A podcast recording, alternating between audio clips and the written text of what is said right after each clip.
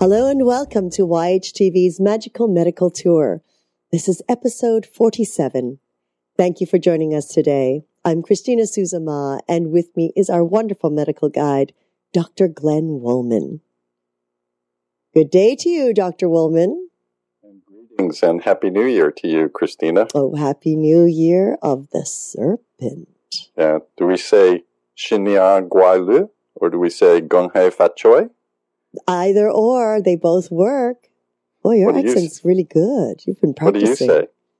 Uh, usually Gong Hei Fa Cui, hmm eh, because that's the Cantonese version. But, you know, I've been learning the Mandarin version because of my son learning Mandarin, of course. Of course. Greetings, everyone, and welcome to Magical Medical Tour.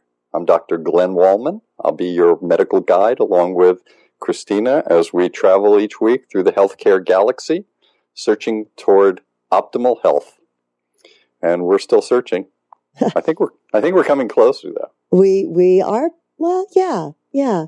You know, the the more we hear about this flu, though, I don't know about that. You know, um, Yeah. Glenn, I'd like to remind all our viewers that uh, they can ask a question online, of course, in our little comment box, or they can actually call in uh, to ask the question directly themselves. And uh, just to remind everybody of that number, it is 323 476 3672 and their pin is 454 380 pound. So uh, please feel free to ask any of your questions and comments and and we will share it with the guest and I will share it with Dr. Woolman as well. So That's right. And speaking of guests, we have a very special person on today. Uh, this is a colleague and a dear friend of mine. Her name is Barbara Abruzzo. And her story is going to be a very interesting one, an inspiring one. We always talk about uh, the different parts of what our program is about. One is to show the heart and soul of uh, the healers, and she certainly has a heart and soul that you will see. Uh, also, uh, the path of different careers that people can take, all of her un- interesting career paths all around health over uh, a lifetime. Mm. And uh, she also has been a primary care provider for her parents, and she's gone through a number of health care issues throughout uh, her life. So, we're going to learn uh, many things today about healthcare from every point of view. But I think the thing that's most interesting for me is I know that many people talk about healthcare and how it needs to change and how it's broken and all of these problems that they have with it. Well, Barbara is one of the true pioneers in making change uh, because of all of her experiences. Uh, she is at the forefront of helping to change the way the system works and the way people can benefit from that. So uh, Mm. I don't want to waste any more time. I'd rather be talking with her than listening to myself. Uh, but I could talk for hours about her. So I would like to at this time introduce our audience to Barbara Abruzzo. Christina, Barbara. hello Barbara, thank you for honoring us here at YHTV. Hi, Christina. Hi, Glenn. How are the both of you? We're, doing bouncing. great. That's great. That's great. Barbara, uh, there's so many parts that I want to talk about, but as a medical guide, I always like to start out the show telling people the path that we may take. And I know in this case that uh, our path will probably change from what I even think we're going to do today. But the first part I want to talk about and get to know you a little bit uh, as we go through your whole journey in a timeline. Uh, the first question I have is when, why, how did you decide to become a healer? That's that's the important part for me at the beginning here. So could you talk to us about that for just a few moments?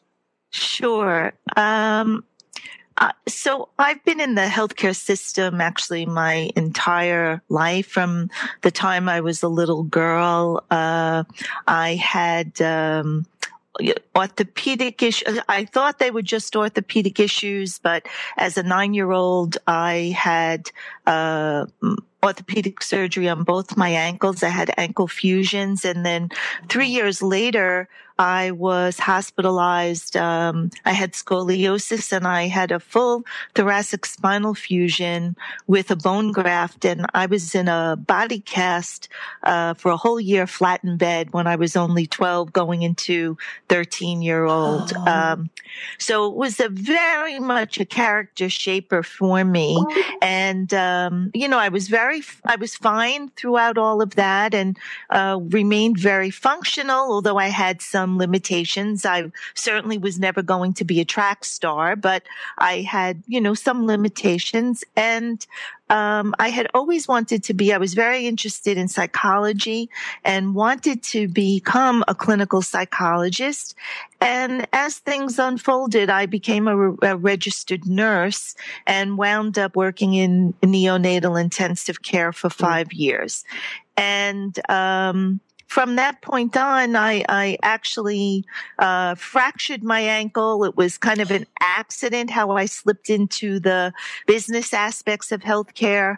Um, but I had nothing better to do. You know, I had a, a, cast on my on my ankle, and I saw an ad in the New York Times and uh, responded to. They were looking for somebody to manage an, their New York operation. It was a national firm, and I called. And before I knew it, when my cast was off, I was being flown out to Kansas City, and I I was given the position and was so good at. Uh, the business aspects of healthcare that I I was promoted very very quickly to a regional manager and then a VP, and then I ultimately went out on my own and started my own hospital staffing businesses, and then all after that had the first um, home care business ever to take home ventilated dependent children. It had never been done in the United States. I still don't believe we did it because we had all these babies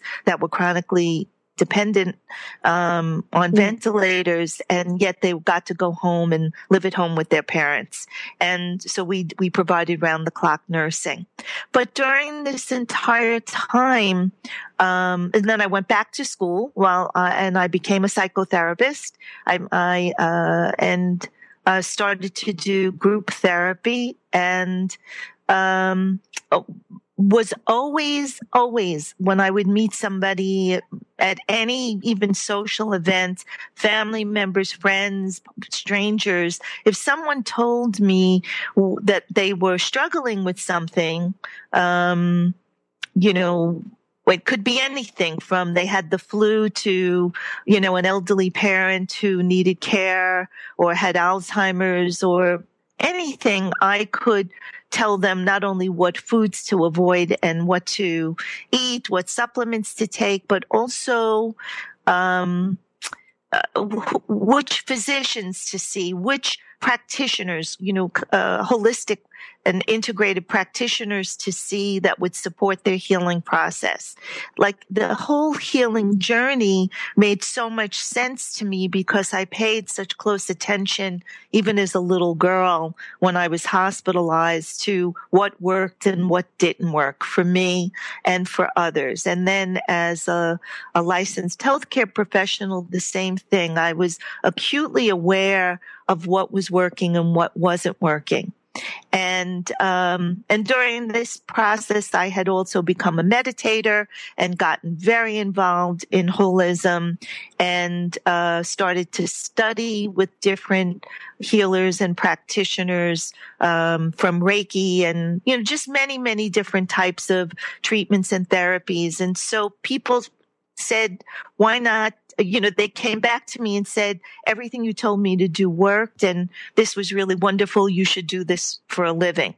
And uh, ultimately, that's how I wound up to become a healthcare navigation specialist. That I really looked at what was I really doing, and I was helping people safely navigate the system to find the right and best care.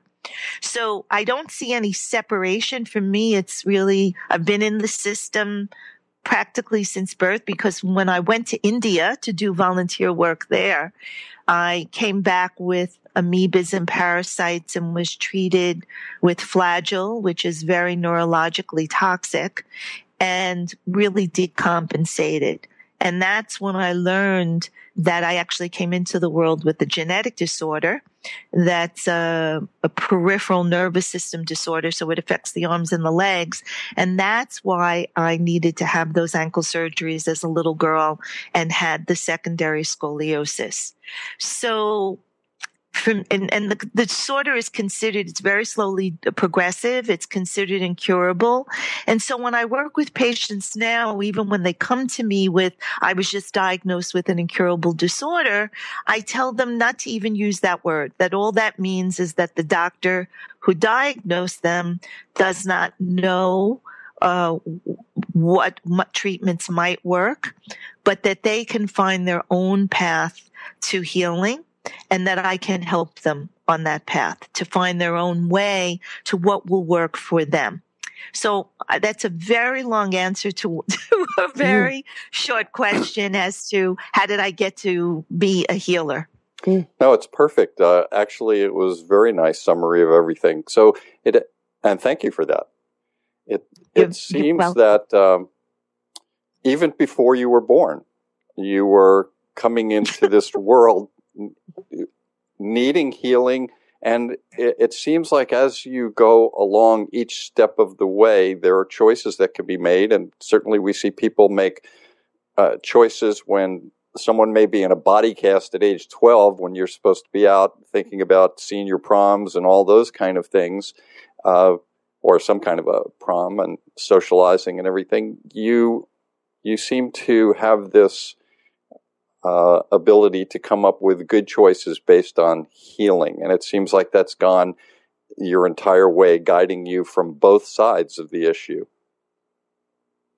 Yeah, I I feel that um, you know I'm I'm very I, I'm on a spiritual path. And even before I was formally on a spiritual path as a little girl, I always felt very connected and really listened to my own inner guidance. You know, I, I paid very close attention and it wasn't just visual and, you know, auditory. It was, what am I feeling? Does this feel okay to me or not? Am I o- okay with this? And, um, and my parents were Italian immigrants, so they didn't really ask a lot of questions. I feel that even the surgeon I wound up with, you know, for the longest time, people said, why did, th-? because what I knew was that I walked on my toes as a little girl and everybody said, oh, how cute you'll, she'll be a ballerina. And, um, I wound up with one of the top surgeons, orthopedic surgeons, and he did both my ankle and my spinal surgery. And my surgeries are brilliant. Like when I see doctors now, they cannot believe that this doctor did this. It's called a triple arthrodesis on both my ankles. It's such a complex surgery.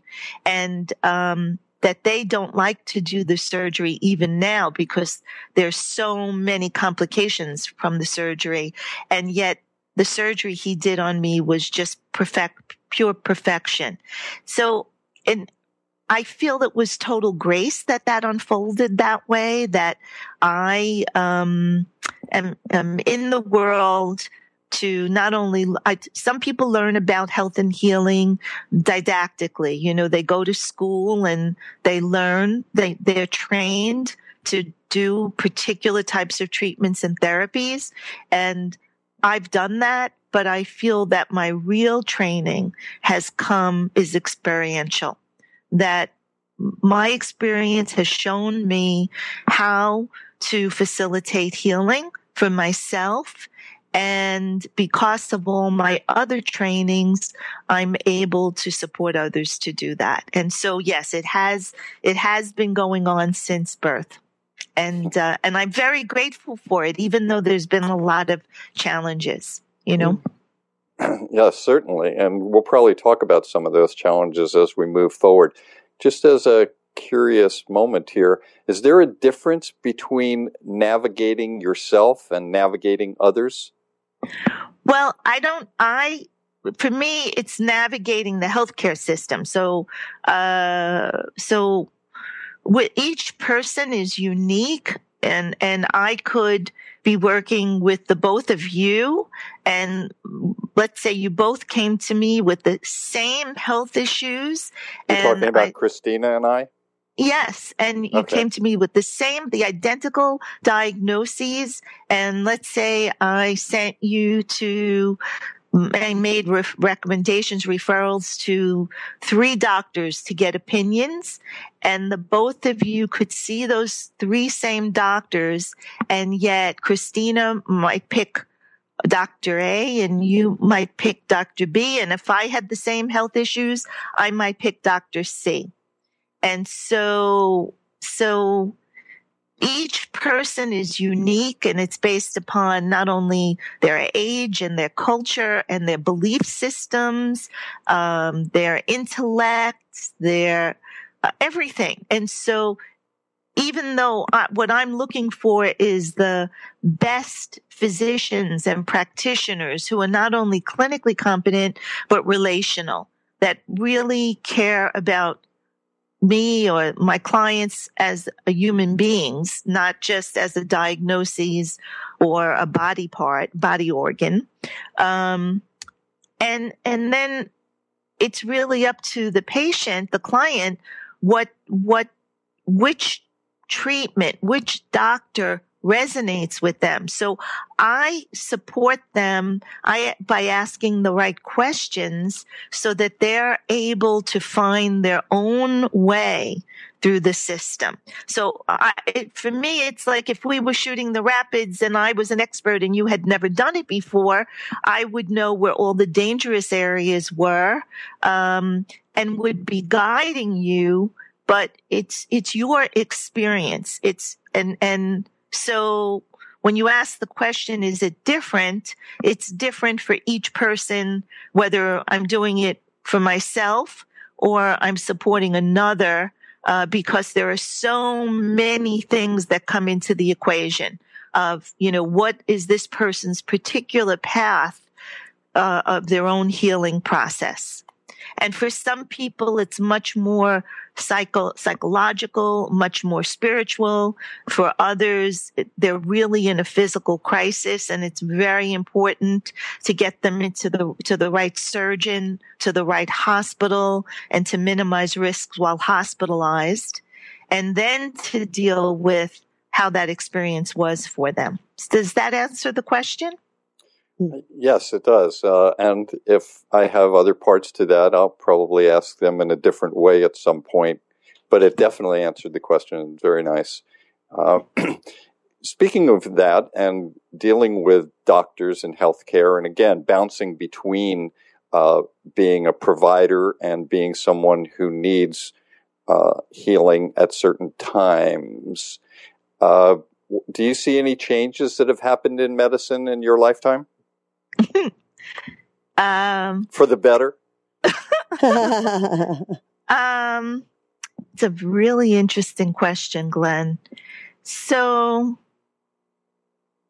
well, yeah, yes, of course. I, I think that, um, you know, all the new technologies, um, allow for certain things to unfold. Um,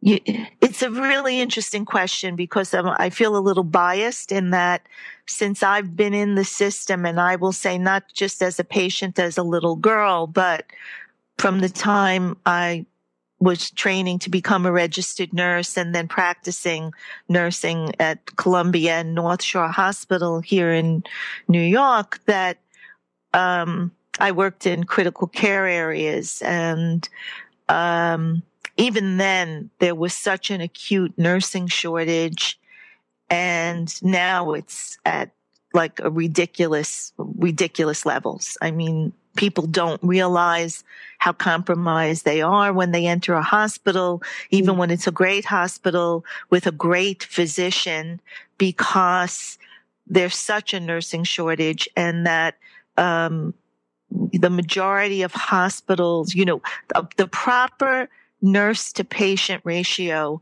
should be eight to one when you're on a medical or surgical unit. Hmm. In an ICU, it should be one to one. and or or CCU, coronary care unit, intensive care unit, and do you have any idea? Well, I mean, you probably do, Glenn, but but what the standard in most hospitals is, what the nurse patient ratio is on a medical surgical floor? Hmm. Christina, take a guess. On a surgical floor, oh my gosh, I would think. A, yeah. Oh, I, I would think the numbers that you quoted were still low. Uh, so, I mean, if you're saying that there's been a big change, maybe 12 to 1? So a typical, like a good hospital, a really good hospital, it's 20 to 1. And in a hospital that's very poorly staffed, it can go up to 40 to 1. And the, the New York Times, um, did uh, wrote an article a few years ago. They did a very long term study that for every patient a nurse has above the ratio that should be eight to one.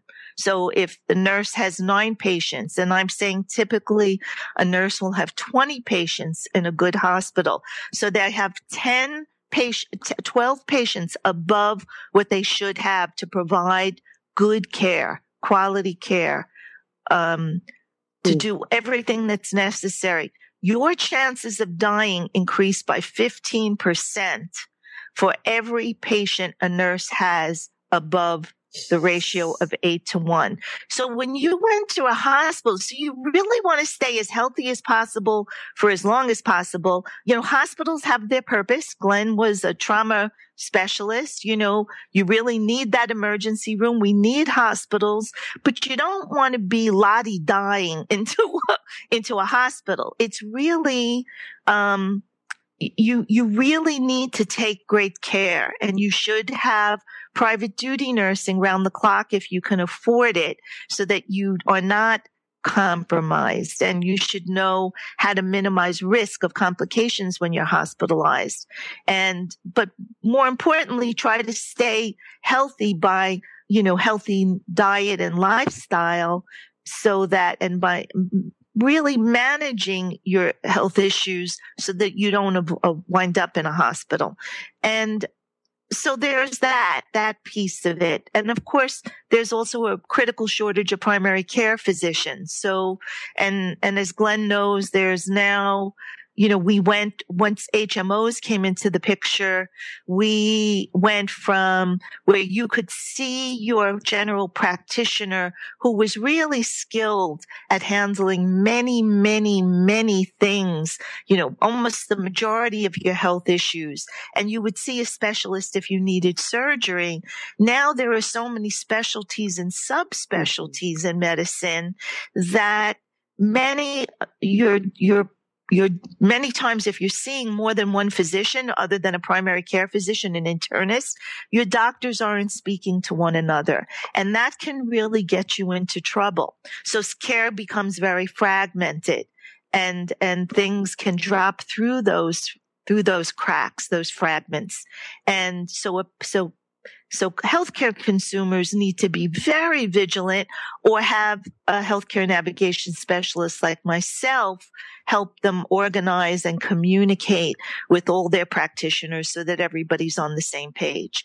And then, and then we have the the issues of what's going on with super infections in hospitals and it and again the you know the heavy use of antibiotics for ridiculous reasons like you have the flu or a cold really has led to um, you know bacteria uh, in hospitals the superbugs developing where whatever a hospital uses they really can't keep the bacteria count down mm. and but but there are these technological advances in medicine. Like we know more about the brain than we've ever known. You know, Charlie Rose had this great eight part special on um, where he had all these neurologists from all over the country and it was just amazing they took you from conception to elder care and Alzheimer's and what actually happens with the brain.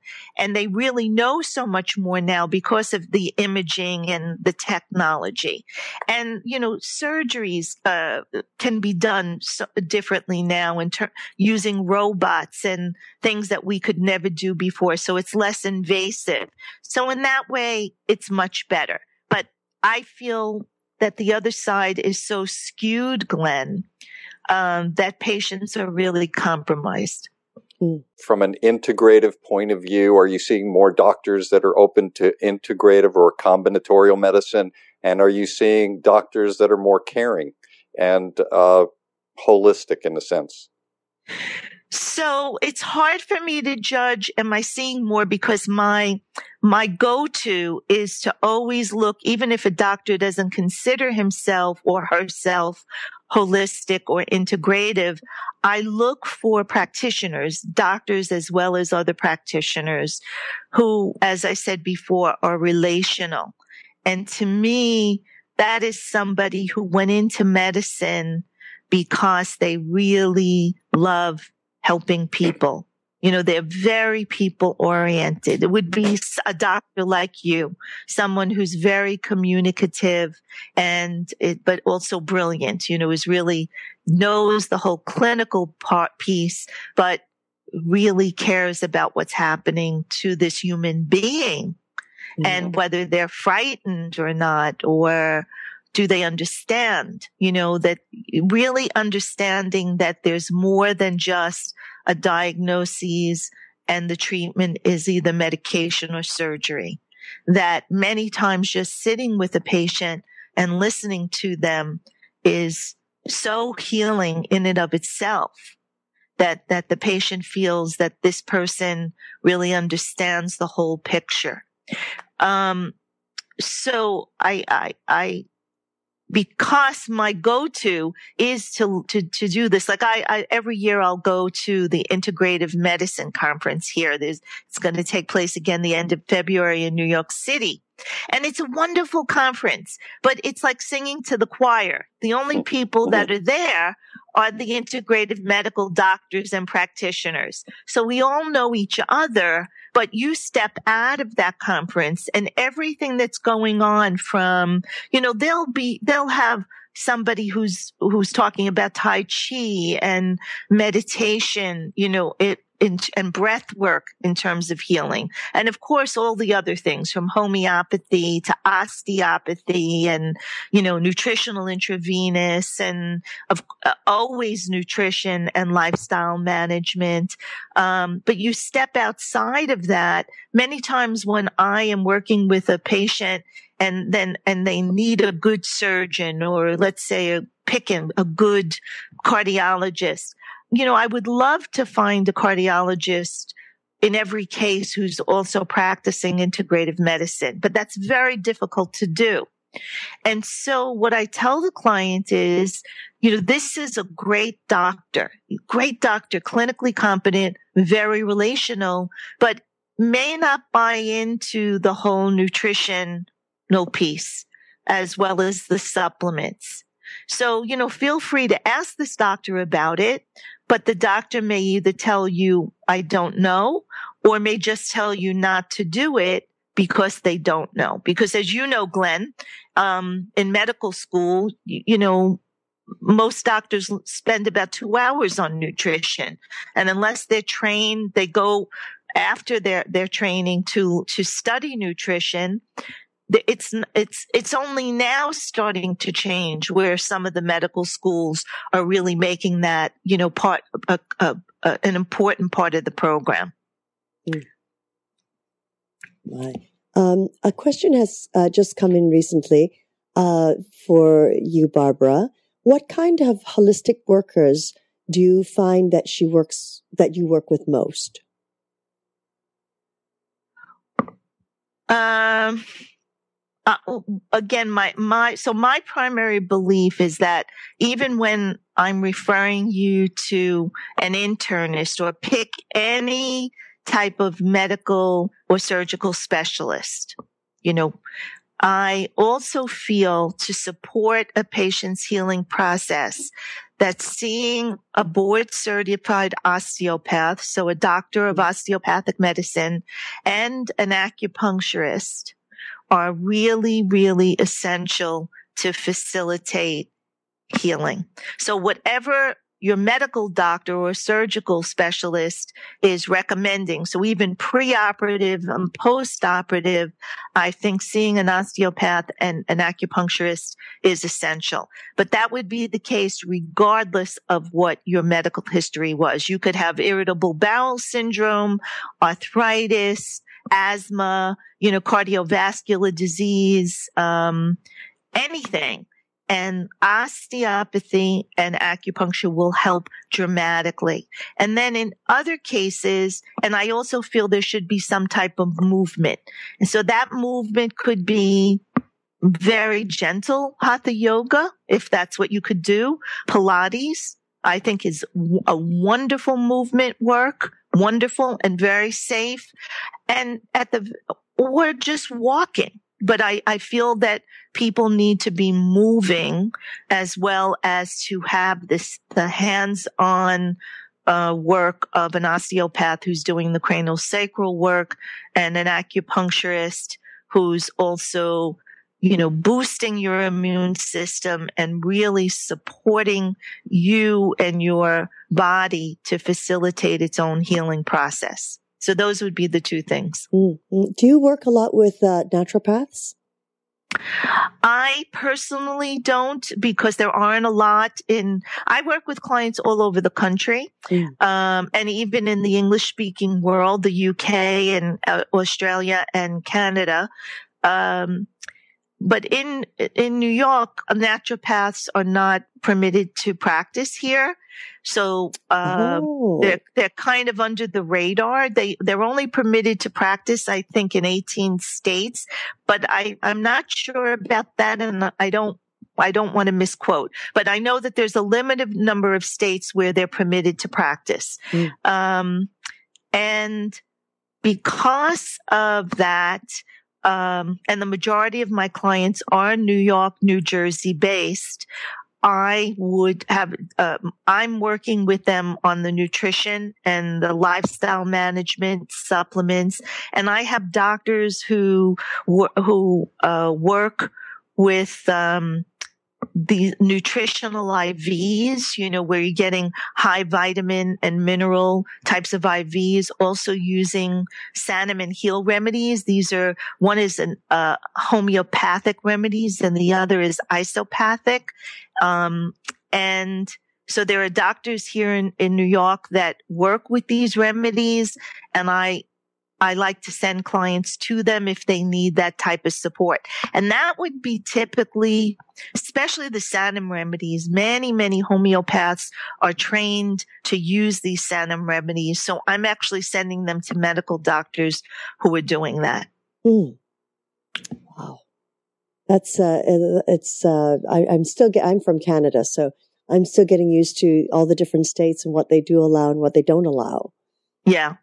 And it's really a shame because, you know, I've met some magnificent, magnificent naturopaths. Uh, but, you know, it's, it's, it's, they're just, they have to, if they practice in New York, they're practicing under the radar. Mm. Um, c- can you repeat, Barbara? You, you saying that there were two different types of remedies. One was the uh, homeopathic remedies, and then you you also quoted another remedy that you work with doctors One is it's it's it's considered isopathic. So isopathic. the Heel the Heel remedies, uh, the Heel remedies, I believe, are from Germany, and they are considered homeopathic remedies. And the Sanum mm-hmm. remedies are from Switzerland, and they are considered isopathic. So uh, I uh, work with a doctor in Europe uh, Dr. Thomas Rau, who's a biological medical doctor, and their whole premise is um, that the body is very much like an organic garden, and, and just like an organic garden, you if you had an infestation, you wouldn't come in and spray pesticides. You might bring in ladybugs or another type of bug to to uh, balance out that infestation. So biological medical doctors believe, and I believe rightly so, that your body contains a, everybody can has cancer cells in their body. Everybody has bacteria and viruses, etc. And that the body is has is this magnificent has this magnificent ability to maintain homeostasis to maintain balance except when the body is under extreme stress and so Thomas makes the analogy of a toxic barrel. Like you, you have this barrel and you're supposed to be putting really good things in, like good food, clean water, clean air, love, joy, you know, not exposed to environmental toxins and things like that. But when you are eating very poorly and you're very stressed, and you are also eating foods with a lot of pesticides on them or foods with a lot of antibiotics in it or just you know processed foods that have no life force in them that the body gets cannot tolerate, you know, stress upon stress if you're overweight. And that after a while, the body just says, I can't manage this. I can't maintain a state of homeostasis any longer. And wherever your weak link is, and we all have one, it's usually a genetic weak link. So what your parents and your grandparents, you know, manifested in terms of their, you know, um, uh, types of illnesses. It's it's your weak link. It doesn't mean you have to. You know, lots, some people I I will hear them say, "Well, my mother or father had died of cancer, so I know that that's going to happen to me." And that's not the case. It's just that that is a weak link, and therefore, if you just like a uh, when you buy a house and you have an engineer's report, and the engineer says, "Wow, this is a solid house," uh, in five years, you'll need to do this, but this area over here, you really need to fix this now because if you don't, there's going to be a cascade of problems. And in the same way, the biological medical doctors look at where your weak links are. And a big part of that is, you know, do you, are you living clean? Is your diet really healthy? Um, is your lifestyle healthy? Are do you like the work that you do in the world? You know, is there joy in your life? And they utilize these isopathic remedies to, so first of all, they have you remove like all the bad foods and have colonics. And then they give you these IVs, especially when you're at the clinic every day to give you these nutrients and these balancing remedies. And that's what an isopathic remedy is. Mm. Wow, that's that's a whole area that I have never, not even heard of, have been familiar with. So thank you very much. Absolutely. Mm. And we're going to speak more about that in a few moments as we move on with your journey. Uh, I want to talk about. You mentioned the word infestation a little while ago. oh, and my little infestation. Okay. And, and the little. Starting, she says the little starting with a, a little a little baby tick bite. Ah, Such a little, a teeny weeny little tick bite uh, introduced a bacteria into your system. Yeah. How old were you when this happened, approximately, or how many years ago? That's another way of asking. It was nine years ago. And uh, so in 2003, I was living in the Hamptons and had a beautiful magnificent two acres of gardens, most beautiful gardens. And I was also spraying, you know, having people spray rosemary oil, which is a natural way to um, kill off the tick population, and had deer fencing up. Even though a family of five used to circle my property like three times a day, wanting to come in, you know, it was like for them, it was like having a little cocktail party on my property. And uh, but it's not just the deer; it's the neighbors' cats and rabbits and foxes and mice and birds. Everybody, you know, any animal that's coming onto the property was carrying ticks. That the, it's pandemic in the Hamptons as well as on the Northeast coast now. Um, it's, it's also on our coast. Really? Yeah, really? More, more in Northern California, but it's also made its way to the West. And also for, I knew about the Northwest, but not as far down as you live, Glenn, right? Mm-hmm. Uh, hopefully. Yeah. I, uh, be, because, um, so, so when I got, when I didn't know, I mean, I was aware because I was seeing a lot of patients with Lyme at that time and not just, not patients who were bit and found the tick and, you know, had a bullseye and they were treated and fine, but patients who never knew they had Lyme. So they were walking around with chronic Lyme, but being misdiagnosed with multiple sclerosis or even ALS, Lou Gehrig's disease. Um, and many other things, you know, cardiac disease and arthritis when what they had was Lyme disease. And, um, as as well as people who just didn't know what was wrong. They were just very fatigued. They had arthritic pain. They had cardiac symptoms, or they had neurological symptoms. And the, the many of the doctors in the Hamptons only followed the CDC protocol, uh, which was which is that you put a patient on one month of doxycycline and that's it. That's the treatment protocol. So they're, they they don't ask the doctors to do a clinical diagnosis because many patients test negative for Lyme. Uh, there's a lot of false negatives, and I was one of them. I had been tested seven times uh, as I complained about having ridiculous fatigue, like ridiculous. I could barely climb steps. Um, and I kept testing negative.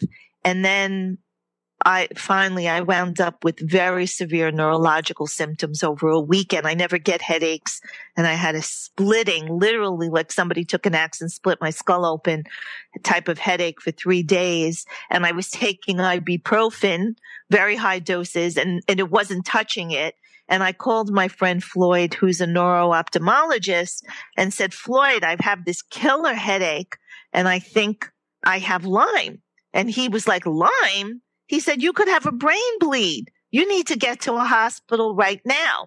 So I, said, don't you think that's overkill, Floyd? And he said, really? Because if I'm right and you're wrong, you're going to be dead in 24 hours if you don't listen to me. So I said, well, I'm not going to Southampton Hospital because I will never make it out of there alive. And I went, came into the city and I, he did a scan of my brain at New York, NYU. And I, thank goodness I didn't have a bleed or a tumor and he tested me for Lyme and the co-infections. And four days later, he said, not only do you have Lyme, but you have babesiosis. So my little tick was carrying Lyme and one of the co-infections. And I never found the tick or never had the bullseye. So I didn't know how long, uh, uh, you know, uh, prior to my being tested, I had been bitten. And my sense just, was. Let me was interrupt probably, for one second, Barbara. Sure. Just for our audience, uh, when you're saying the target, uh, that's a skin lesion that usually comes up at the at the site of the initial tick bite, where it looks like a target with a reddened area in the center. Sometimes looks very clear or white. So it's we call it a target lesion, and sometimes that gives us an indication that we need to look forward more into the diagnosis of Lyme disease. Oh yeah. I mean, if you, for, there are people, again, there are people who like even the gardeners who work out there. They, they would, they would come home from a day's work and they could have 50 ticks on them.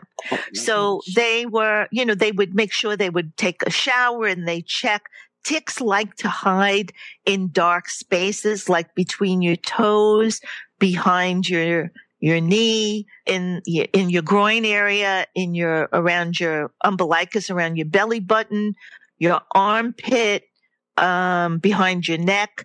They like to be in places where you wouldn't find them, so you can't because when they attach, it takes uh, a couple of days for them to, uh, you know, draw out the blood and then transmit the the um you know the sp- the release of the spirochetes of the, the that could the, if they have them, not every tick is infected with Lyme or any of the co-infections, but there's so so many ticks now uh, out in the Hamptons where they are infected with Lyme and the co-infections. They're seeing so much more, so many more patients with co-infections now.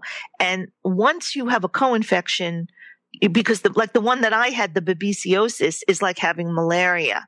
and uh, you it really the the spirochete will trick your immune system. They've been around since before the dinosaur. They've survived, mm. and they they trick the immune system to not fight back. They literally trick it to not engage so that they can keep proliferating in your body. And it happens very, very, very quickly. Um, so it's, uh, but in terms of the type of bite, you know, a tick in the early spring is so tiny. You can take a pen and just put a dot on your, like a period on your hand and that's how tiny it is. It's like a period at the end of a sentence. So for you to even be able to see it would be almost impossible. And then as it, later in the season, as you get towards the fall, they start to get a little bit larger. And so you can really see them once they're on your body. Um, but for some people like myself, you, even when they're bitten, you don't get the bullseye, which Glenn explained what that looks like. It's like a, it almost looks like a black and blue and then it has a larger circle around it. It looks like a bullseye, the way if you were shooting darts or arrows. And, um, uh, and that's, that is pretty in, indicative that you've been bitten by a tick. Keep and us then, going then, on your, on your journey in terms of the diagnosis and then all of the things you did for healing, where you went, traveled, doctors okay. you worked with.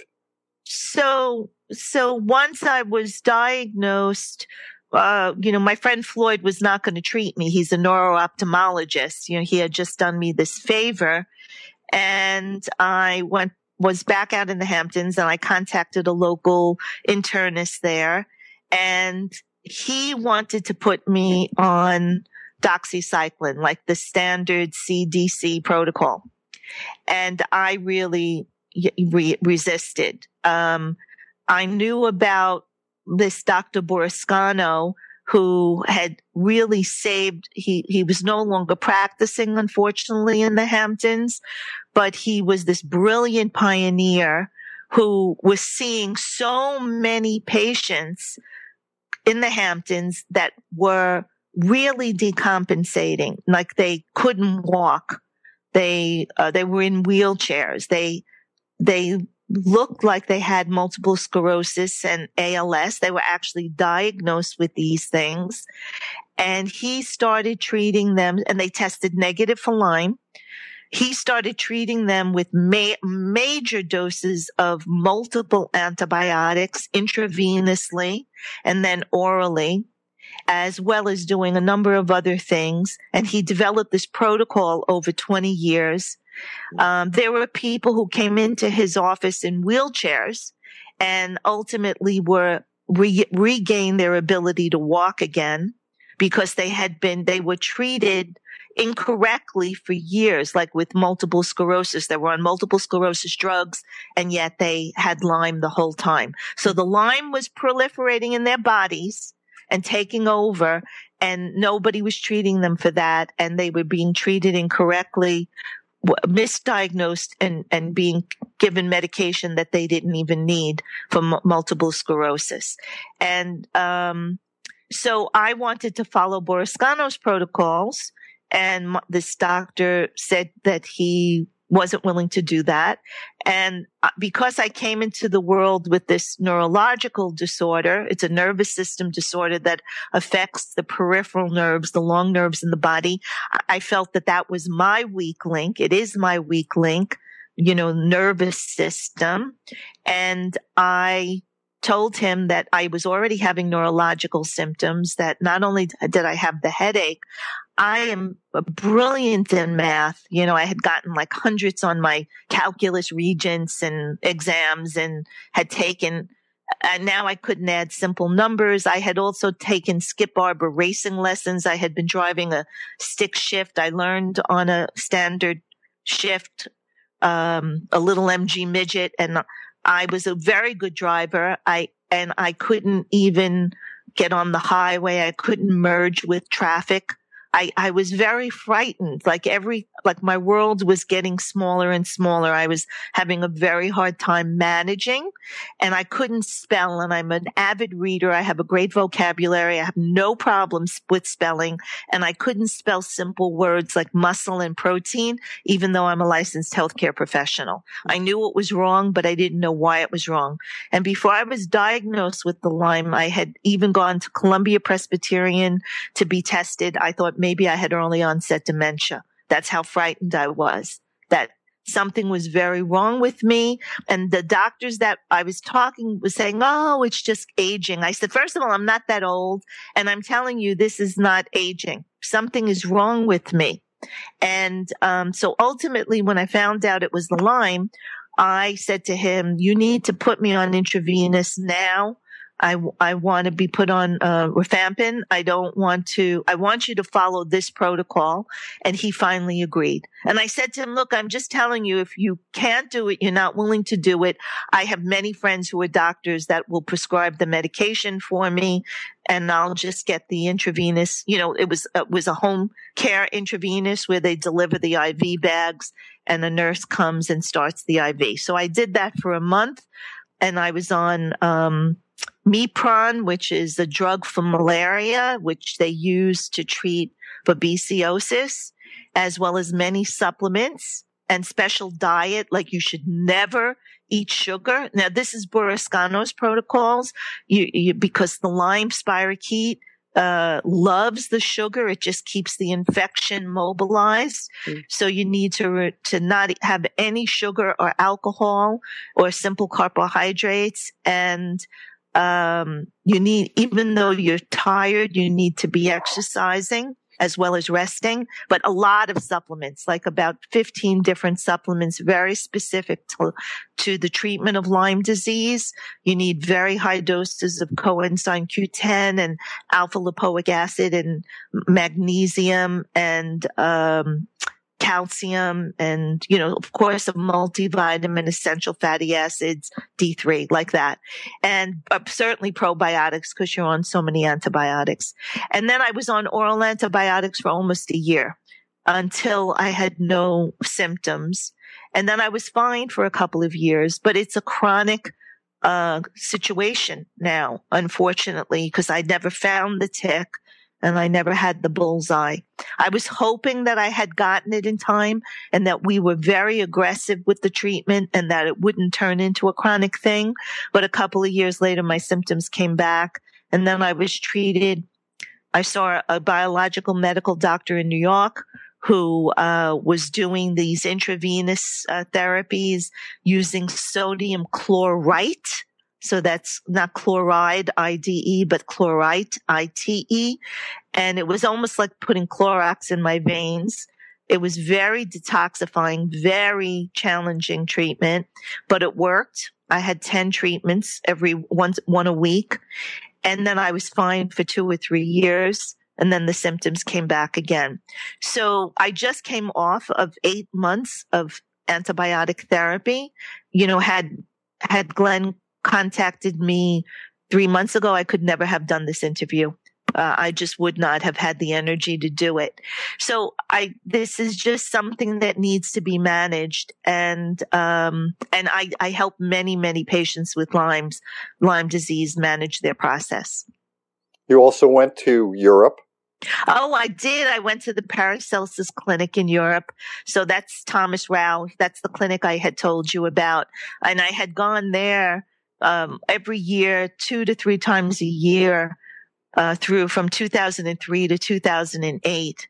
And that helped dramatically because again, they're doing their classic treatment is they do live blood cell analysis and then they do these IVs, as I told you, with the Heel and Sanum remedies and high doses of vitamin C and micro minerals and um, you get colonics and body work and energy work and uh, they use this indeed but a lot of treatments are not available in the in the states um, it's just an amazing place. You're in the Swiss Alps and you're staying at a bed and breakfast where they're cooking all the organic food for you. And you go to the clinic every day. They have a little shuttle that runs back and forth. You know, it's just a few blocks away and it's, it's really an amazing place. I send a lot of patients there for treatment for cancer and different types of chronic disorders. Um, and they do remarkable work. Um, unfortunately, Thomas Rau has sold the clinic. So he's there, but he's only there on a limited basis. And it's really Thomas who, you know, when I go, I, I would insist on seeing him, um, because I feel that he's a master and, um, and just a medical intuitive and really a, he's just a, a brilliant doctor. So all of this has helped. If anything, this last round of treatment, the, the doctors that I'm seeing locally said, you know, we've never had anybody whose chem- chemistry profile, like all the tests that they do for the Lyme, look this good. But the reason why mine looks so good is that I had been doing the treatment protocol from the Paracelsus clinic all along. Mm-hmm. It's just that the bacteria will just, you know, it gears up again, you know. So now everything's dormant, thank goodness. So I'm, I'm just, I, I keep praying that they're going to, going to come up with a cure for Lyme. That's, it's an amazing story. And I've been with you at certain times when it's been painful and uh, a number of challenges and you always seem to rise above those challenges through your spirituality, through your knowledge, through your uh, discipline, everything. It's pretty amazing. Uh, we're talking with Barbara Abruzzo, who's a healthcare professional uh, who started her own healthcare navigation, Living Well Partners. She's a, a counselor. And I know that you will have a great health tip for our listening and viewing audience as we ask each of our guests. So, through all of your spirituality, give us something, Barbara. Okay. I, I, would say, so I'm going to say two things. One is very what I feel spiritually and emotionally based, which is it's very important. One of the, one of the key things that I do when I work with clients, so they come to me for any reason. Like I just got a call this morning from somebody who found me on the internet whose father is in, is on, in the ICU at New York Cornell Hospital on a ventilator and they want an advocate to help them with next steps. Um, my goal is for whomever I work with to cultivate the self awareness necessary to self heal on all levels. Like I believe that everybody's life purpose is the same. It's, it's, and that is to live an authentically empowered life. But in order to live an authentically empowered life, you need to be integrated, whole. And in order to be integrated and whole, you need to heal on all levels. And that would be physically, emotionally, energetically, and spiritually. And in order to heal on those levels, of course, in certain cases, you need the right doctor and treatment and medication or whatever therapy. But what you need more than anything is self awareness because it's you, it's your inner awareness of your own needs and, and what's working and not working for you. And it's very important for you to check in with yourself where you literally just quiet, you just sit and you sit quietly and you scan, you take a moment, you, you become still and you, and it's you uh, you check in you you scan your body you ask yourself if this is if what you're being told to do resonates with you is this working or not working? And for many people they know this when they have gut reactions and yet they ignore them. You know where they, they might get a little pit in their stomach or they just they have a reaction and they need to pay attention to those reactions. And then the other thing I would say is more a functional type of thing, which is try your best to never be hospitalized, in the month of July. and that would be because all the new medical students become interns. So they go from being students to medical doctors like that in a day. and you don't want to be hospitalized July 1st. oh great. man, I don't even want to get into that one. But I know that I know that those two health tips are going to make the best of 2013 uh, health tips. those are great. I love that. Barbara, is there anything that we have not discussed that you really wanted to bring up before we uh, come to a conclusion today? I don't think so. I think that um, no, I th- I think we pretty much covered everything around. Uh, you know, the, even this last piece with the health tip, I feel that it's very important that people realize first that they take they stay as healthy as possible for as long as possible by taking great care of this vehicle that carries around their spirit. You know, it really important. Your body really needs really healthy living foods and clean air and love and joy and less stress. But when you're in a crisis, it's really important to reach out to other, someone like myself or people who label themselves as patient advocates, healthcare advocates. I define what I do as healthcare navigation specialist so that, or someone like Glenn Woolman, so that you have the support and guidance. And I would always recommend that that person be a medical doctor or a registered nurse, that you have the support and guidance of someone who really understands the system and knows what a good doctor looks like, knows what good care looks like, and can help you make good choices for yourself so that you or your family member can get the best and the right care. Take a breath on that. That was beautiful. Well said. Very well. Mm. I'm grateful to my very special guest, uh, Barbara Abruzzo, for sharing her wisdom and experience, an amazing experience uh, with all of the things that she has done and continues to do for all of us in terms of the healthcare experience.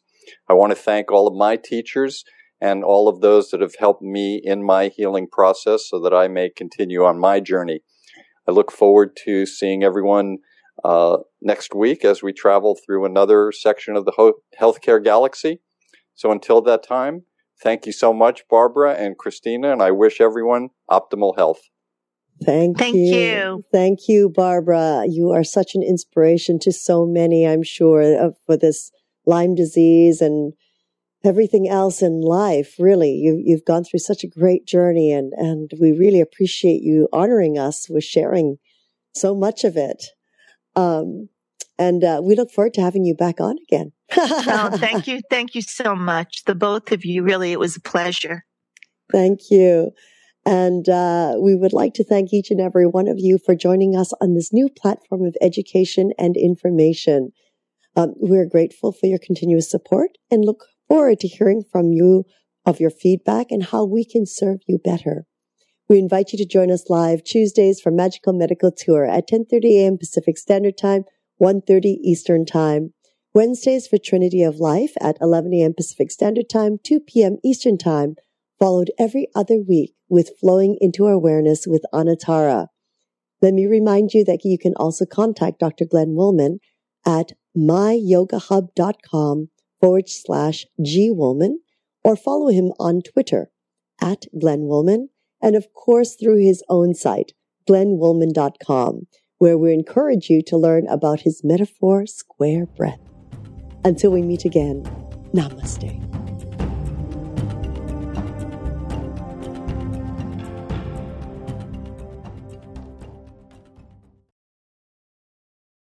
You know, this is what sort of baffles me. I, I wonder if these indigenous cultures out there might have some kind of herbal remedy.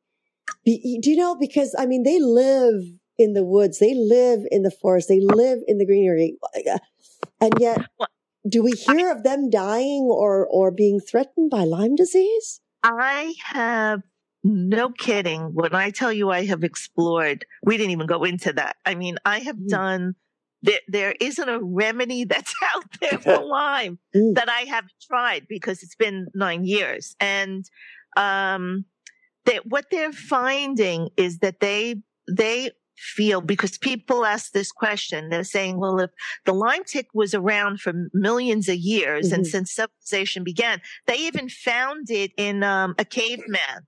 They found uh, wow. uh, had Lyme. So how is it that?